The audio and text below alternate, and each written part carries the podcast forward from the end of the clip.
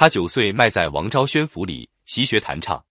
从小就会描眉画眼、赋粉诗珠，梳一个缠髻儿，这一件扣身衫子，做章做势，乔模乔样。这时他的衣着十分简陋。成为武大郎的老婆后，经济条件改善，头上戴各样装饰品，衣着也有所讲究，但并不华丽。毛青布大袖衫儿褶而又短，衬香裙捻卷绫纱，通花汗肩而袖中耳边搭刺，香带儿身边低挂，抹胸而重重纽扣，裤腿儿脏头垂下。往下看，尖翘翘金莲小脚，云头巧击山崖，老鸭鞋白绫高底，不相衬偏衬灯塔。潘金莲成为西门庆的小妾后，今非昔比，鸟枪换炮，一身行头就大不一样了。第一次见吴月娘，上穿沉香色绿绸燕衔芦花样对金袄儿，白绫束领，装花梅子，溜金风赶菊纽扣，下着一尺宽海马朝云羊皮筋沿边挑线裙子，大红缎子白绫高底鞋，装花西裤，青宝石坠子，珠子箍。潘金莲害死了李瓶儿，除掉了情敌，心情格外舒畅，一身行头展示经济地位的提升。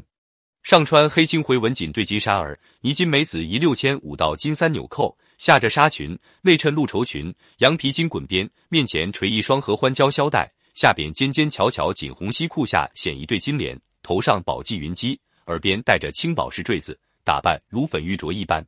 此时的潘金莲自以为与李娇儿、孟玉楼等小妾在行头上可以平起平坐了。一次，吴月娘带几个小妾到娘家赴宴，突然下雪，吴月娘令小厮回家拿皮袄，月娘、李娇儿、孟玉楼俱是貂鼠皮袄，唯独潘金莲没有。一贯争强好胜的潘金莲非常懊恼，方知经济实力仍然无法和他们相提并论。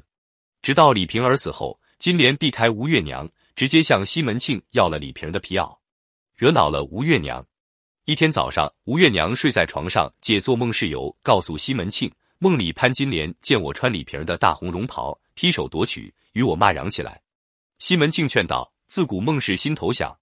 不要紧，明日我给你做一件新的。一件皮袄满足了潘金莲的虚荣心，但他蔑视吴月娘主妇的地位，挑战月娘的财政大权，让月娘恨之入骨，以至于在西门庆死后，吴月娘无情地将潘金莲扫地出门。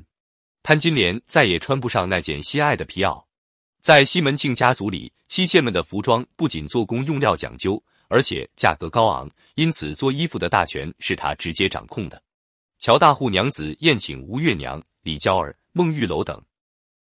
西门庆为了显示其豪华，为众妻妾做行头，一共三十件。先裁吴月娘的一件大红遍地锦五彩装花通袖袄，麒麟补子缎袍，